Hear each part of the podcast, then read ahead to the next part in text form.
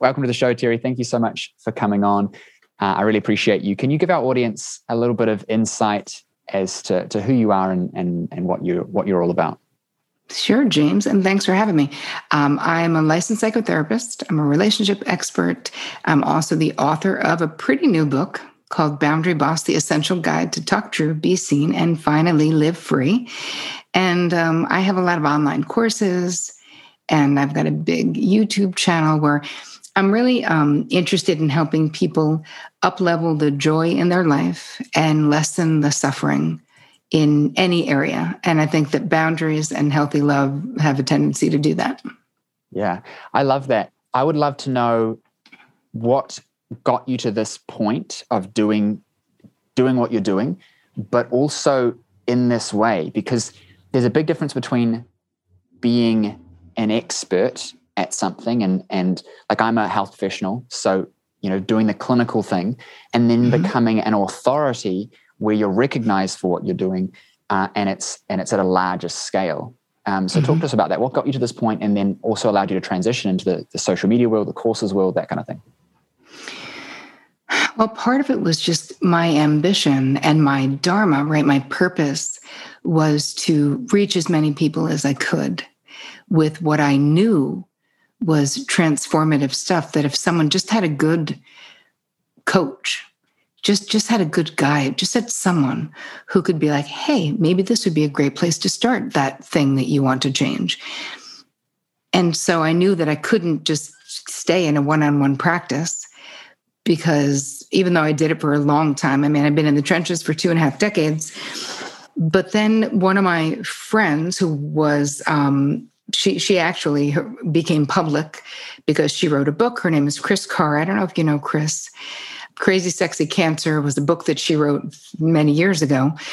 But we were friends, and part of it was she was going to be on Oprah. So this was, she was like, You have to be the crazy sexy life coach on my site. I'm like, uh, Okay.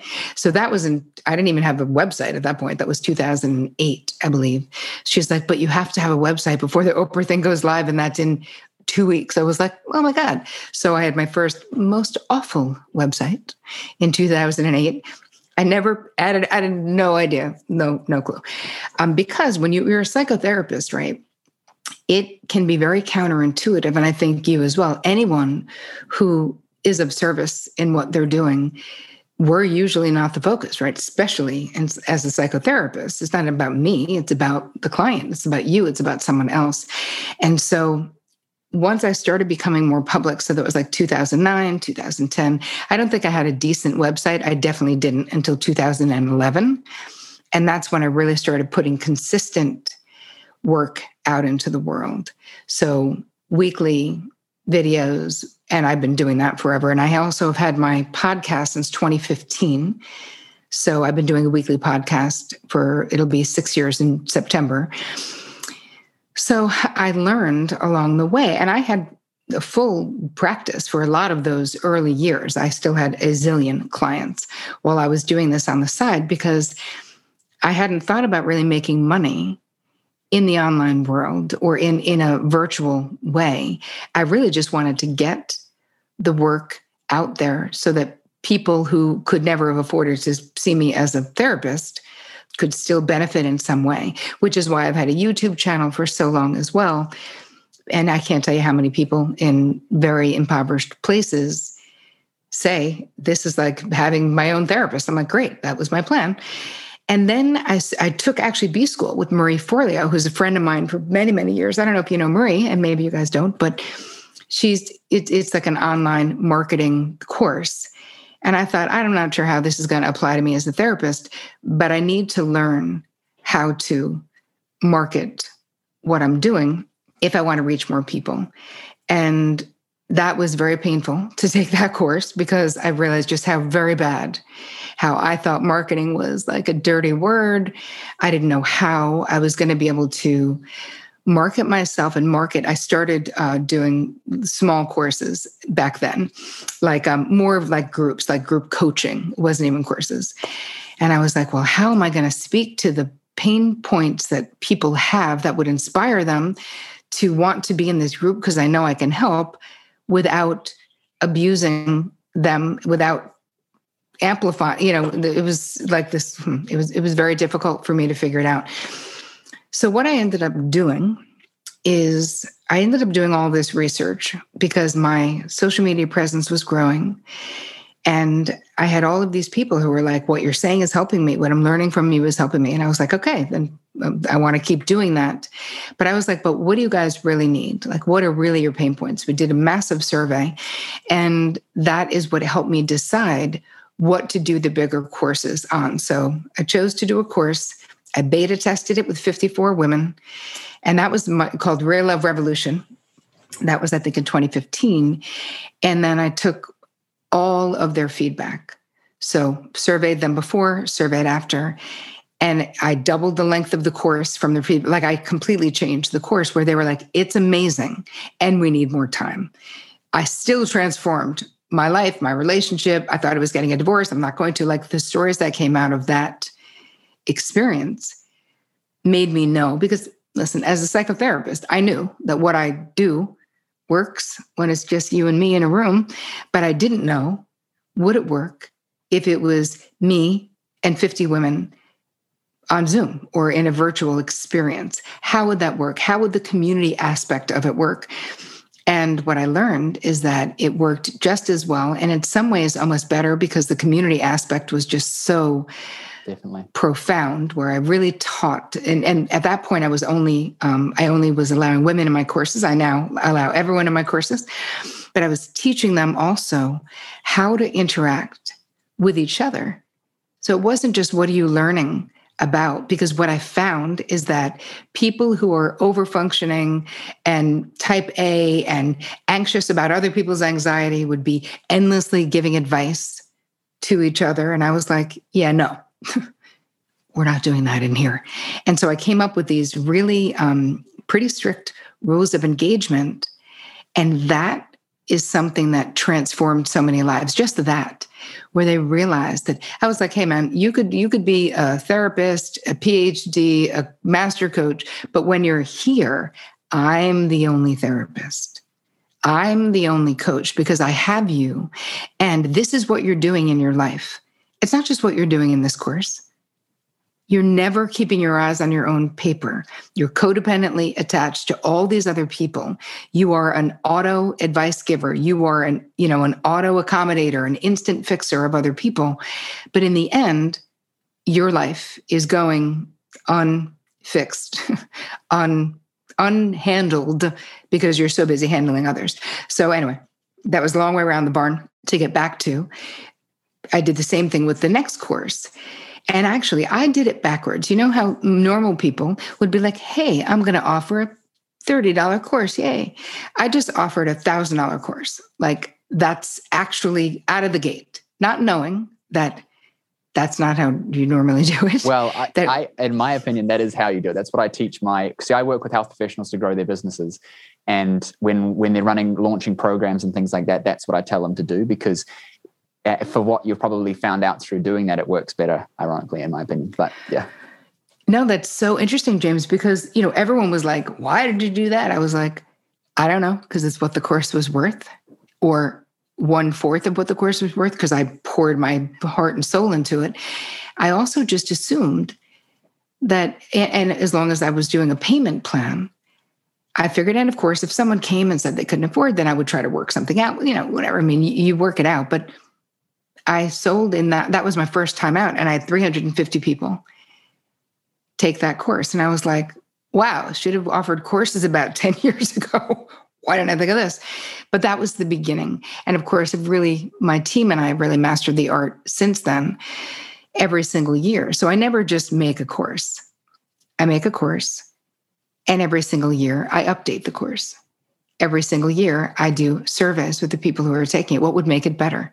I make sure the surveys are anonymous. You know why? Because my people love me. They don't want to criticize me.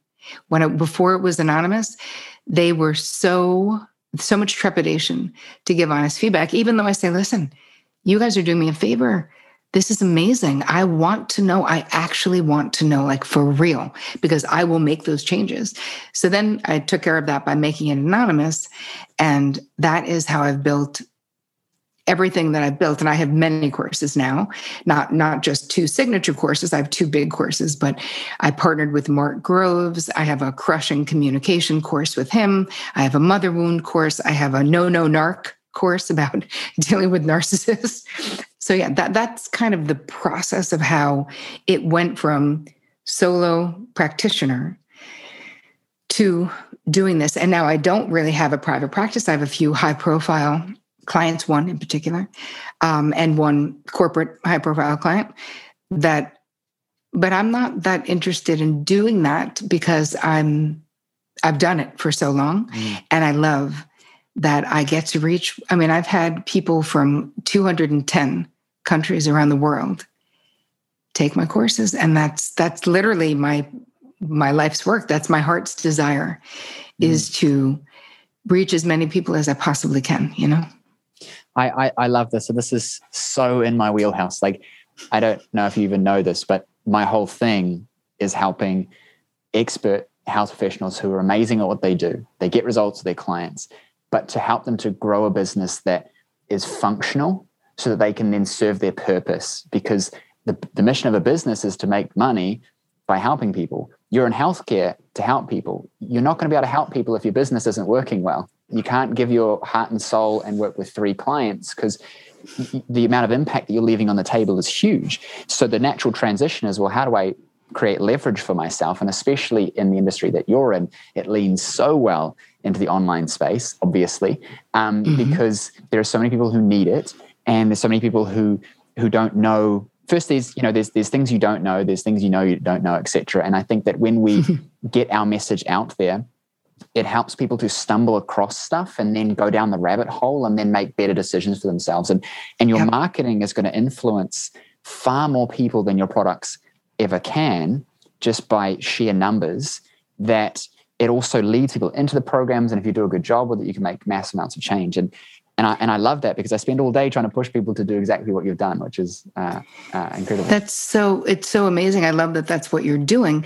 Let's talk a little bit about because I think that, wow, this is what you do is exactly what I figured out how to do. And I'm sure you're helping people figure it out too. But one thing that was so um, created so much conflict internally for me was how to not feel like I was doing anything that was gross, that I was mm. squeeze pages and trampling on pain points and over promising right like how people would be like take this course and you're going to be good you know you're not though ps mm-hmm. like you're going to maybe have more skills so finding that middle line because if you're just talking about marketing but you're selling like widgets it's so different you do not have the moral imperative the for me must be aligned with my integrity. And I fired many people who didn't care. Because here's the thing there's nothing I care more about than my work being aligned with my values. So even though I've had many offers, we don't have to get into it, to do many different things. That's why I've never had advertising on my podcast that's six years old. I, I have probably 90,000 to 100,000 downloads a month um, on my podcast. People are always like, you could be making bank. I'm like, what am I going to have? A, an ad for Topperson? Like, I'm not because I'm not doing an ad for anything I wouldn't actually use.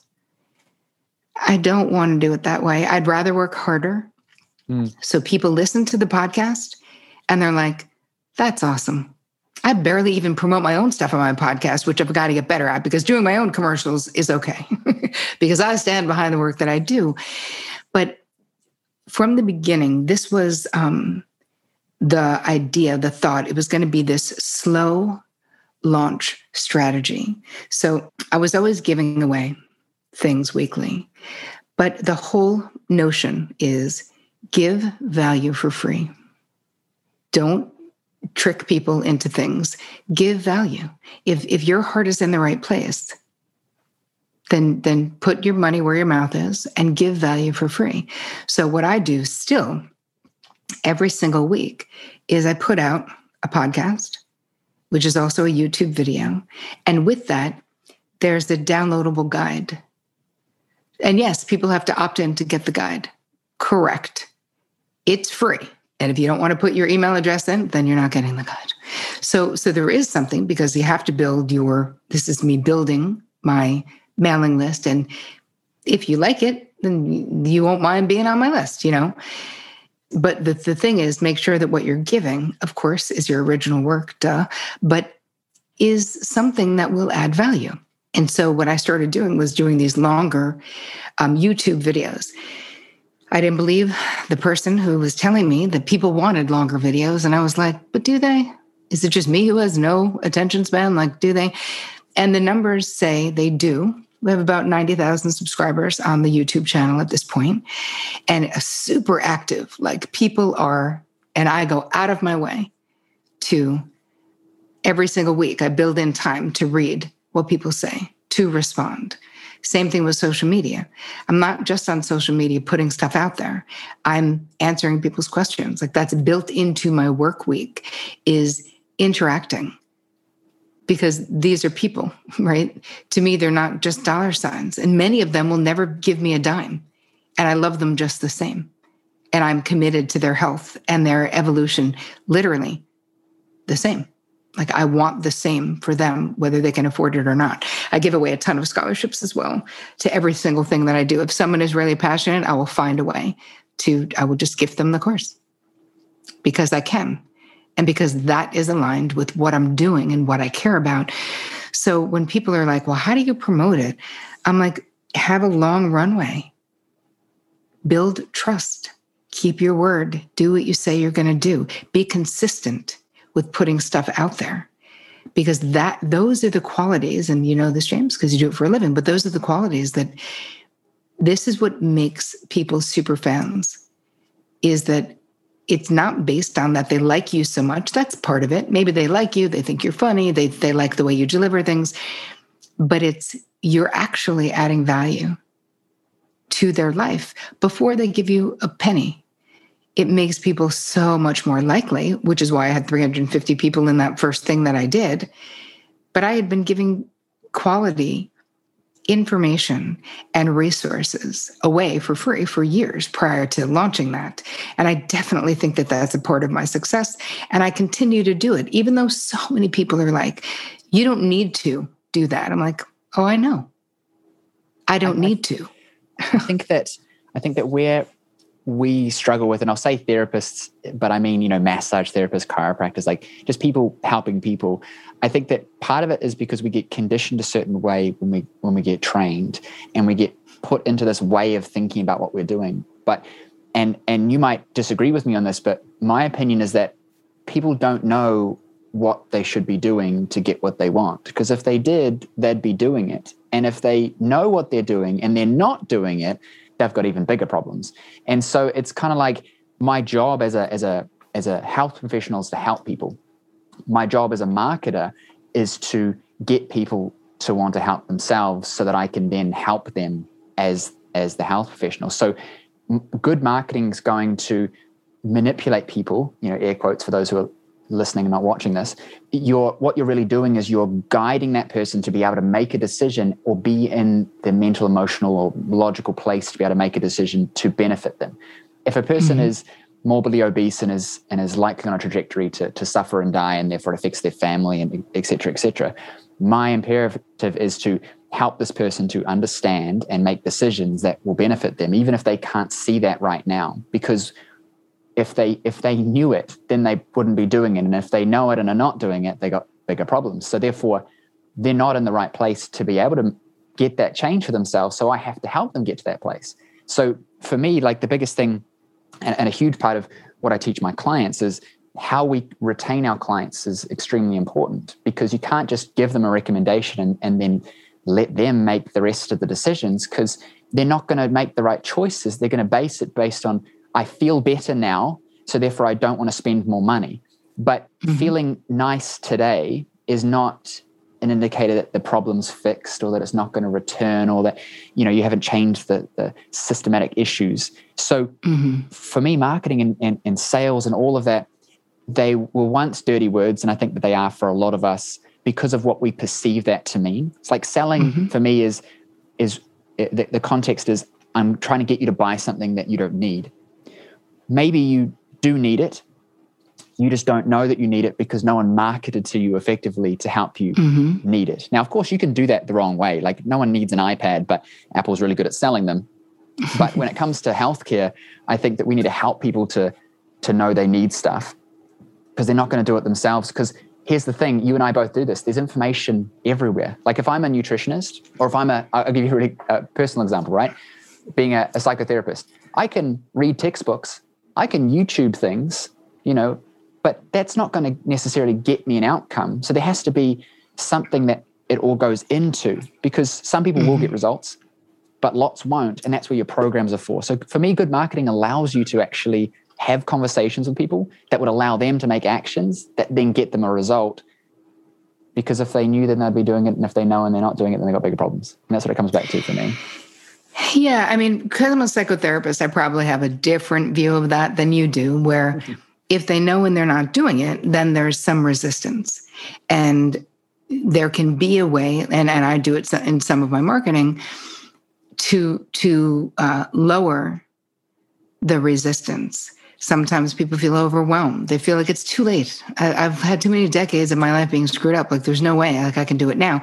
So I try to dispel or speak to some of that resistance.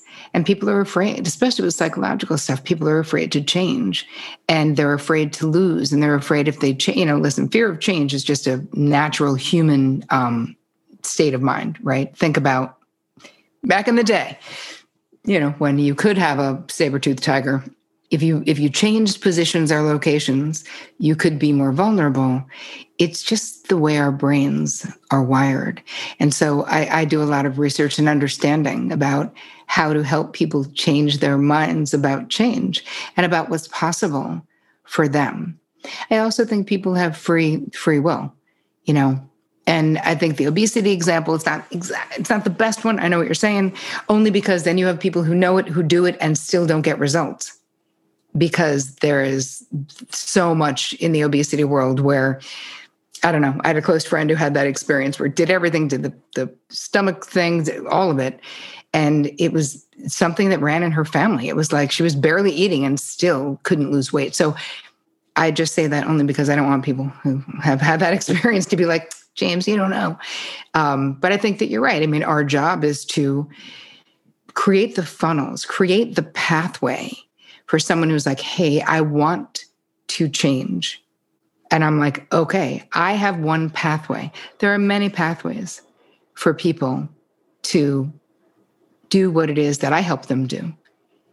I can only say the pathway that I know, right? And I say to people, listen, what's going to make something, what's going to make your life or your situation different one year, five year, 10 years from now, if you don't do something different today? And the answer is probably nothing. So it doesn't have to be what I'm doing, but it's got to be something like continue this education in some way because spontaneous change, especially when it comes to psychological stuff, is like super unlikely, you know? 100%. And, and I, I see that in, in, you know, the, the clients that I would work with in, in practice. I see that with clients that I work with in my programs. I think that applies in, in, a, in a lot of contexts. We, we look for, uh, spontaneous change as if somebody or something is going to come and change us and until we accept that we are the driver of that change and we need to be on that on that path and maybe we don't know how like i'm a big believer in in in knowing what you want to achieve and having strong enough reasons to get it will then make you get out of bed and go and do some stuff and along mm-hmm. the way mm-hmm. you'll figure it out i think that too many of us rely on knowing how and i think that again if we knew how uh, we'd probably be doing it so saying well i don't know how and therefore i'm not going to do anything I think holds a, a, lot of people back. And you talked about this at the start, right? You had this this purpose. Um, you, you wanted to to to help people. What I think you said was interesting is that it's not about me; it's about them. I think that what we can also take from this, in my opinion, is it's not about me; it's about them. But it has to be. It has to become about me so that it be- can become about them in terms of the marketing and getting my voice out there. Because yeah. if it's not about me and I stay quiet, how many people could have been helped had I got over that, made it about me, went on the TV shows, wrote the book, did the videos yep. to allow people to, you know, hear my voice, see my face, enter my world, and uh, then begin to make things happen for themselves. And that comes from knowing that purpose, right? What do I want to achieve? I want to help people. Well, how am I going to have to do that? I'm going to have to go out there and do some things, do some marketing, do some sales, etc. And be vulnerable. Mm and tell the truth about my own journey because some people present themselves as experts, you know, and I am an expert without a doubt, but I am a fellow traveler, right? I'm I'm a seeker as well. And so a lot of what I'm teaching from is yes, decades of experience with clients and all the expertise I have, but really what what is my driving force is my experiences that I went through things that I believe that I went through them. Hopefully, I can help others shorten their time in that purgatory, or maybe they can avoid it altogether. Right. So, you know, Deepak Chopra said to me years ago, you know, it's if you can, if you went through something that's hard and you can share something that would lessen the suffering of another, sharing it, you know, he he was being funny and said, you know, puts karma in your karma bank but I, it always stuck with me about someone could learn from my mistakes. And I learned from other people's mistakes. I had an incredibly generous woman. I stopped drinking when I was uh, in actually my last three months of college, believe it or not, like the worst time in the world to stop drinking. But I was like, well, if I could stop now, I guess I can stop forever. And I went to my therapist, made me go to an AA meeting, or she was going to stop seeing me. And I was like, what are you breaking up with me? What's going on right now? And she was like, you have what you're describing is alcoholic behavior. I need you to attend a 12 step program meeting. I was like, okay. So I went to a basement in Syosset, Long Island um, for a meeting as we do. And I was sitting like right by the door. Keep in mind, it was the late 80s people. So, of course, I was smoking my Parliament 100s, trying to be considerate, sitting by the door. And I, you know, again the 80s so you can imagine how much makeup my hair i can't even i don't god i'm so glad there's no pictures of that point in my life. But a similarly shellacked woman about 10 years older than me came over. I thought she was so pretty. She had like nails out to here huge hair. I was like wow nice. And she was like oh you know are you new? And i was like yeah. Like i didn't know. I also sat by the door because i was like is this a cult? Like what's the deal? And she said oh um, what brings you here and I basically had like I, I, had no real bottom story other than like my therapist made me. I mean, what do you say? So I said that I was like, oh, my therapist thought I should or that she wouldn't see me anymore. She was like, oh, okay. And now I don't know the protocol, so I just nicely say, oh, so what brought you here? And she just straight to my face said, um, I killed a six-year-old boy in a drunk driving accident. And I was like, I think I'm gonna have a nervous breakdown right now. Um, I managed to hold it together. But all I could think was how easily that could have been me. And I got out of that meeting, managed to not cry until I got into my car, and then I was bawling my face off. And I was so relieved and traumatized but that, that she had to live with that. It was just so painful. But I was so struck by her generosity like she was like an angel and without a doubt changed the course of my life. On the way back to my college campus, I was like, hello, powers that be, God, universe, whomever. I get it. It does not have to be me. And I am so effing grateful that it's not me that I don't need to drink. Like I don't, I don't need this. I don't want this. And that, of course, changed the course of my life. And so I think about that Deepak thing where that woman shared that with me. Yes, it was putting karma in her karma bank, but her generosity changed my life. And I was very inspired to pay that forward in the work that I do.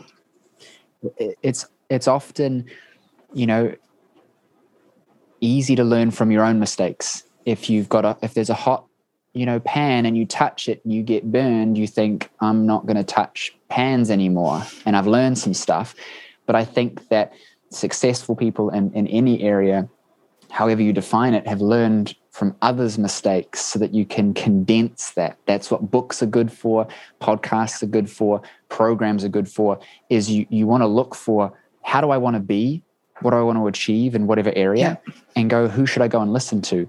And a, a mentor of mine said, and, and I'd, I'd love to, to, to see your face when I say this, they said to me, you know, you, you don't ask your multi divorced friend for advice on relationships because they probably don't have good advice unless they're now happy and have figured some stuff out because they're yep. they're doing well. You don't ask your broke friend who who makes all the wrong investment decisions about how to mm-hmm. invest because unless they've now figured it out, because you, you're going to get the wrong advice. And too many of us listen to our friends, families, and neighbors. I think Napoleon Hill said, and and, and prevent ourselves from, from getting success that way. I have a question about that that story you told.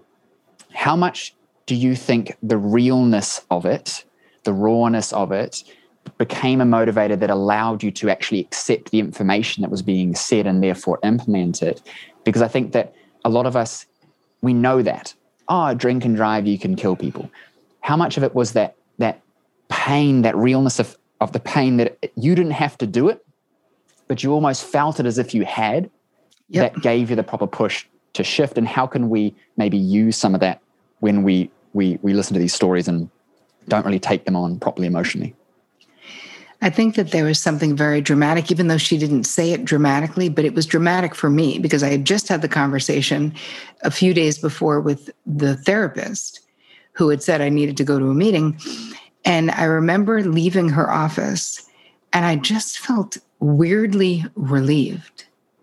So it didn't come as like some surprise. Um, I'd been drinking a lot since I was like 12. Like I knew even though I was defensive when she first said it, there was a part of me that was like, oh, thank God that cat's out of the bag. Now we can deal with it. You know, now I will deal with it because this person was intuitive enough and made it important. She was willing to say, and if you don't do this, I will terminate working with you. And I was like, holy crap, like she is not playing. This is, she thinks this is serious. And down deep, I knew it was too, you know? So, anyone, back to the question, is think about i so agree with you it's so it's so funny james there's so much of what we we teach and do that is so very aligned where there is always someone doing what it is that you want to do even though they're not you and they're not going to do it your way so find those people support those people go online if you want to have a successful virtual business, who's doing it the best? Who's doing it in a way that you don't like? I have so many well known people. I, I, follow all of these lesser known people to a degree whose work that I think they're original thinkers. I love what they're saying. I never thought about it that way. They're, oh, I just get the vibe like they're true to their own their own journey, their own path, but they're adding value. Love that. Then there's these people who lots of other people are like, they're amazing, they're great. And I'm like, nope, they're not. They're recycling crap. I know what where that's from originally. That's not you.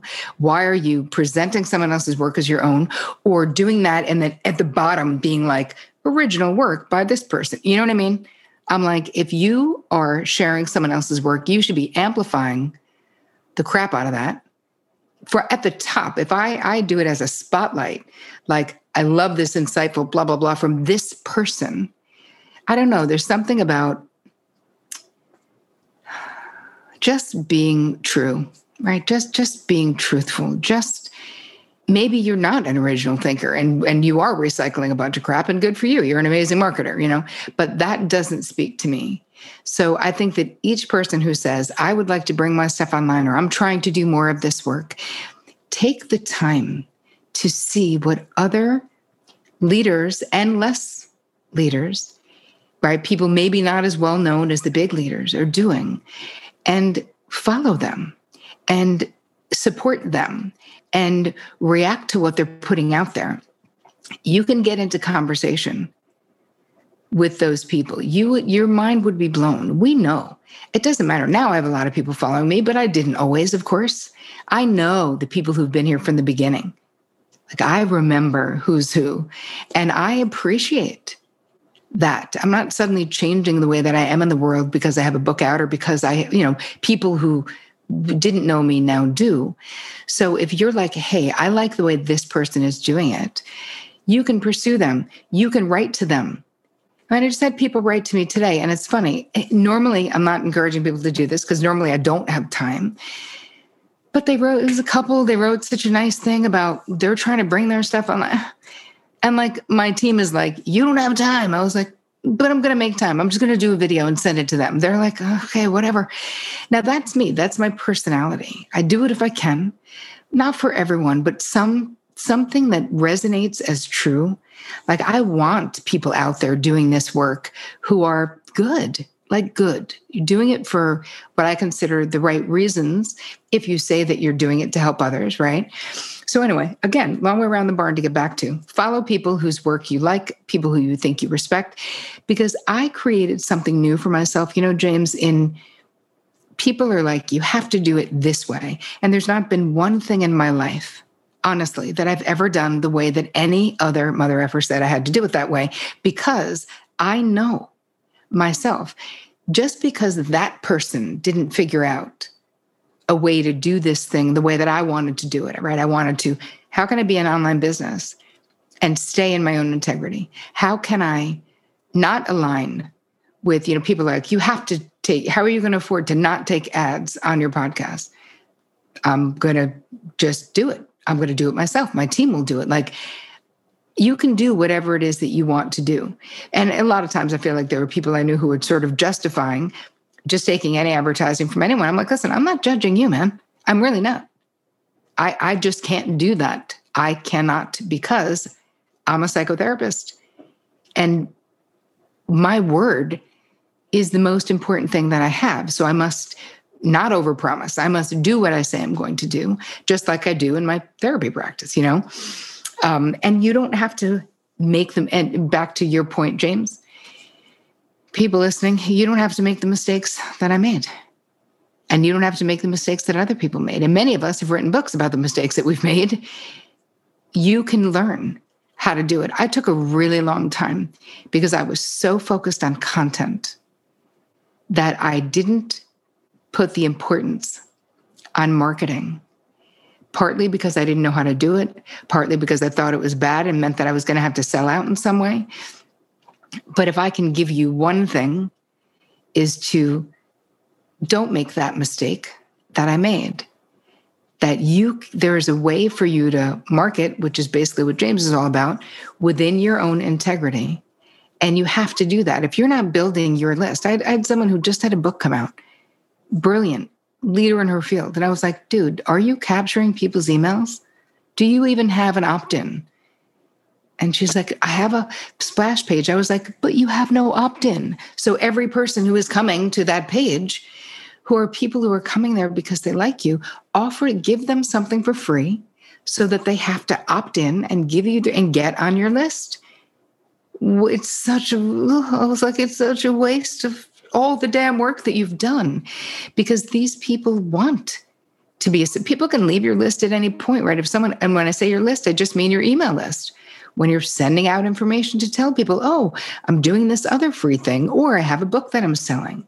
You know, and then you get into how do you actually have marketing funnels and you know, th- that's later once you've actually built your list, but those are important things too. And I waited way too long to do those as well. So if I can encourage you to do anything is to simultaneously focus on content and the things you want to teach and the things you want to bring and the services that you're doing and marketing. So listen to James because he knows what he's talking about. Hundred percent. You've you've got to you've got to be clear on what what you're wanting to achieve with it, then build a machine and then feed that machine. Yes. I did it the other way. I built a program that got a result and then I marketed the crap out of it. And then that allowed me to create resources that I could invest into other stuff. And, right. and for me, it's you, you've got to have you've got to have the thing producing resources so that you can use the resources to then go and help people. There's no way that you could be where you are without being able to make money and then have the space and time and team to be able to then go and create all the free content. And a lot of people start with that. And so when people that the the point I wanted to bring this back to is you said you know, you got friends and they're making content and they're saying, you know, you got to take sponsorship, etc. I never even considered that with my show because I'm not an influencer who now needs to sell attention that I'm collecting with my with my content. I actually have value to give and I'm just giving the value and then feeding it back to the machine, which is the thing that then delivers it in a way that's easier and in a way that's convenient and is purposefully designed, which is what you have. That program is yep. is they could probably find that stuff in your content, but it'd take them hours. Or they just pay you right. however much and then just get it and get coaching and actually right. do it and get a result. You know what I mean? Um, yep. Uh, I think that you said so many good points. You talked about truth and just being truthful. I think that when you're being truthful, it gets easy. The game gets easy when you're just being truthful. More so, I think, to yourself. You're just saying it how it is. You just talk about it. Like we had this chat, and I at the start I said, whenever I bring somebody on, I see their background and I go, man, I need to make my background better. Like now everyone's going to notice how crappy my background is. But I, I, look at it and I'm like, I, I need that. But it never gets high enough up the list. And I'm just being truthful. I'm not holding back and going, oh, well, I can't launch because, you know, I don't have this, I don't have that.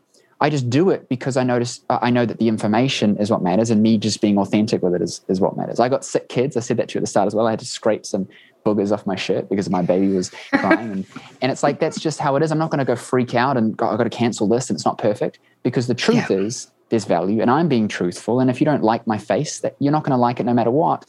Uh, it doesn't matter what lighting I have, what whatever. So right. the, the, the, the, more you just be truthful with it, uh, the easier it gets. And you're focused on abundance, not scarcity. You are helping others to do the thing that maybe you're doing because there's an abundance and there will always be an abundance. And the mere fact of doing that encourages the abundance. Because if you have the mindset of scarcity and you can't help that person, then you're going to be looking at all the problems from scarcity and therefore you won't find the solutions. And it's kind of very circular. Real quick, back to your point with the the therapist, and I'd love this to be our, our pivot into your book as well. Um, sure. You're talking about boundaries, and what I heard from that was they set a boundary and said, I'm not going to work with you unless you do X. Can you break that down a little bit? Because what I see is, as health professionals, we get stuck in this feeling of like we can't make that boundary with this client that we're enabling because we're not actually setting up this thing of like, no, I'm only going to continue if you actually do it properly. And we end up kind of half assing it and it's not helping the client, but we feel like, well, I'm a health professional, so I, I have to keep, you know, whatever. Can you, can we talk about that a little bit as to, to how you maybe see that now looking back uh, and how it helped you, but also how the therapist was able to do that and then lead into your book. That'd be amazing. I think that we have to have, you know, I, I had like different rules of like who was I going to work with and how was I going to work with them. So, one of the stories in the book, actually, the last story in the book is about someone who came to me who seemed, she just had it together. Like she floated in my office. She was gorgeous, still is, looked like an angel, had long blonde hair, big blue eyes, and was just like knew everything, talking about her family of origin. Mother was like a narcissist, father was kind of like just abused by the mother and not very helpful to the kids, blah, blah, blah. I was like, she's definitely had a lot of therapy. Like, what is she doing here? And I said, so this brings us we only have 10 minutes left in the session why why now and why me and what what are you doing here kind of and she said I failed to mention that I'm in a terribly abusive relationship right now. And I was like, okay, well, could have started that at the top, but here we go.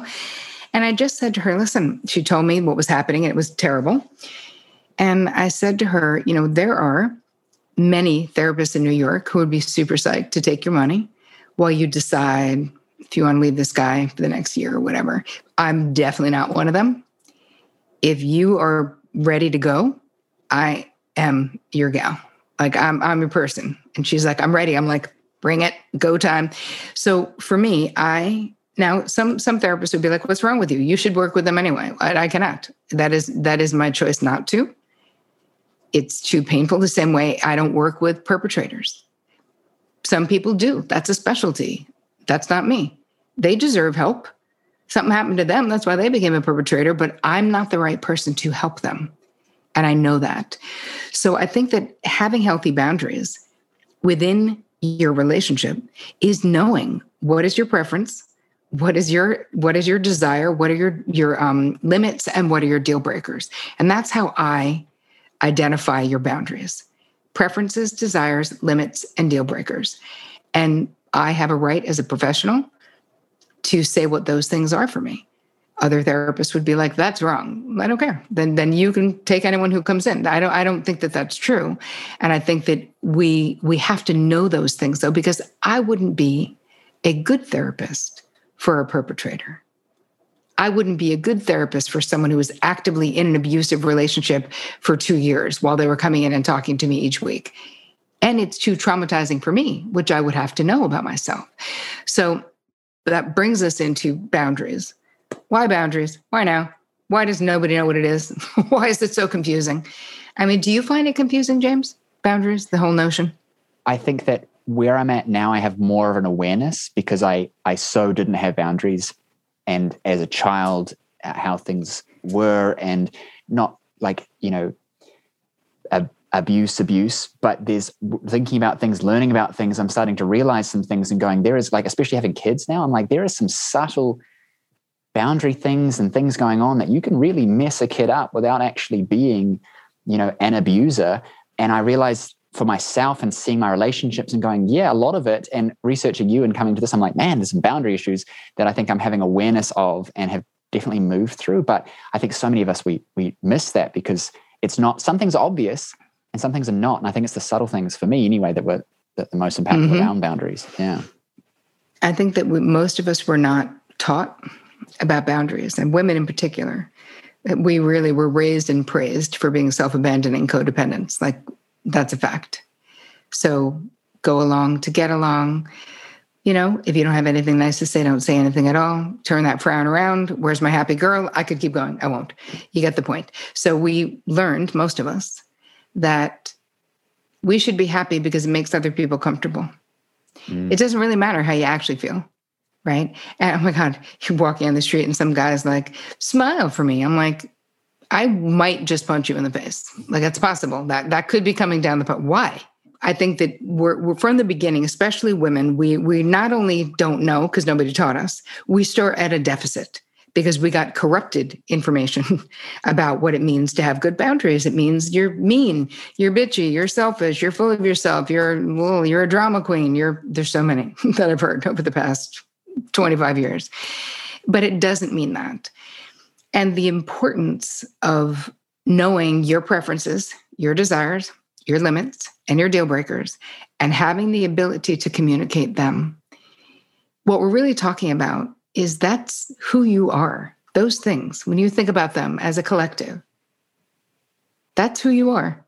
And so when you say yes when you want to say no, because you have the people pleasing syndrome, because you're worried about what other people are going to think if you say no, not only, I mean, all of these things we do under the guise of being nice.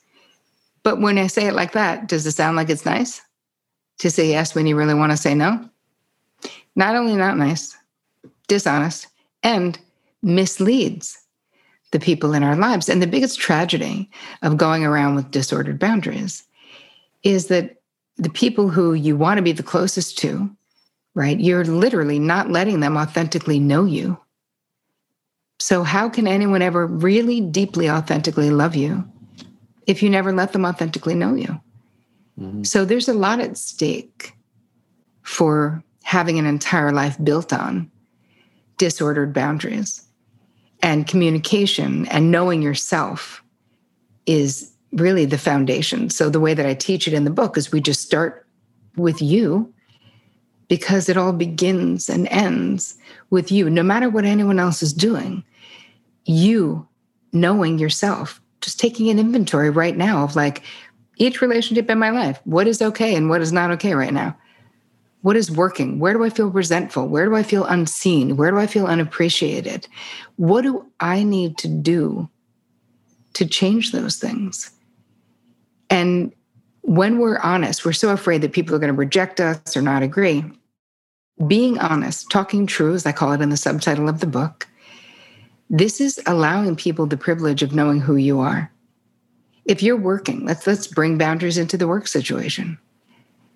I remember I had I was in my internship for becoming a psychotherapist, and I had a uh, boss who I just like hated this guy. Just I was just couldn't stand him, and I would go into my therapist and be like, "He's so mean. He's so judgmental. He's such a jerk. He's so this. He's so, just." all the so's. He was so many things that I barely interacted with him. And she was like, let me ask you something. If I had to say, like, describe this guy. Who, who, what is what is he like? I was like, oh, you know the kind. Brooks Brothers suit wearing, Wall Street Journal reading, probably drinks martinis and golfs. You know that kind. Like just so judgmental. And she was like, um, who does that remind you of? And I was like, oh my god, you're kidding me. My father. She was like, hello, yeah. So she went on to help me figure out. So I was having this disordered boundary and this amplified reaction response to this guy because he had this familiarity to my father. And I was like, how could I not have seen that? But wow, I really didn't. And so with boundaries, we also want to be clear about what are what with our resentments, right? I give you this this um, tool in the book called the three cues for clarity, which is basically you can ask these questions, and if I had had those questions, I would have figured out that my, I was having a transference to my boss as if he were my father.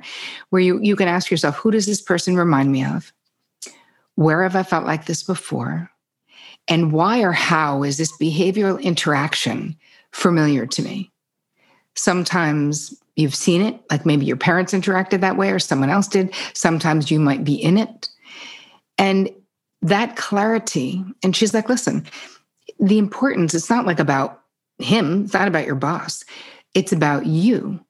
You are reacting to him. You're having a transference. So I became my 10 year old self in this guy's presence. And she's like, How is he ever going to know how smart you are? If you avoid him and don't go to the meetings that he's in or like hide in the bathroom whenever he's in the hallway. Like, this is, you do not want your 10 year old making decisions for your adult career. And she was so right. And of course, once I realized that thing, I was, I had no more hatred of this guy, no more fear. It was the weirdest thing. Like, it was literally in real time. I was like, wow, I can't believe I didn't see that. Suddenly, because she's like, don't you want a job here after you graduate? I was like, I do. And I did get a job at that drug treatment clinic after I graduated once I figured that out. But that's another process that I walk you through in the book is understanding. Sometimes we have disordered boundaries because we have other things like that, having a transference. So the boundary that I was erecting with him was not appropriate for him. That was my 10 year old self trying to erect that boundary, do the same exact thing I did as a kid avoid my father, leave the room that he comes into, right? It was literally the same exact thing. And so I, I've really taken these complicated concepts, sort of brought them down to this accessible way so that you can figure out why are you in this situation again whatever the situation is because we can't figure out our boundaries unless we know what's really going on you know 100% look you've been you've been an incredible guest. I've, I've really appreciated you coming on and i've learned a lot myself and i know that uh, my listeners have as well. Um, where can uh, we all connect with you more online and see more about your work and, and your book? All right. So what i have for you though i have a gift for your listeners which is going to be about boundaries in business about how to set proactive boundaries in any kind of business. So you're going to get that at boundaryboss.me forward slash secrets. And it's a little video I created and a little downloadable guide that you can fill in to just start to look at your where, where's your boundary baseline right now when it comes to your business. Um, you guys can find me at terricole.com. Um, you can my podcast is on you know everywhere everywhere the podcasts are. It's just the Terri Cole Show. I hang out most on Instagram, and I'm just at Terri Cole. And you can get the book at boundarybossbook.com. Amazing. Thank you so much. I really appreciate you. Same here. Thanks so much, James. Let's do it again sometime. Thank you for listening to today's episode. Everything shared will be in the description of the episode, so you can go and grab that. Now, if you enjoyed the show and you want to listen to more, please subscribe because every week we're releasing new episodes with inspiring people, successful people, so you can level up your game. So, subscribe and also leave us a review. We'd love to hear feedback about the show and your thoughts and opinions there as well.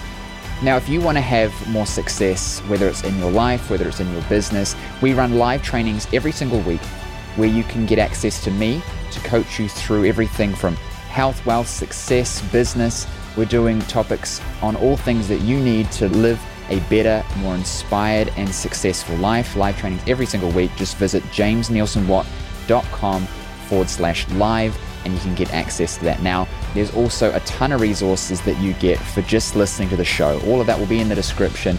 So if you are watching this on YouTube, check the description. If you're listening to this episode, check the description. We've got a load of resources there for you to have more success in your life, whether it's relationships, investing, or in business.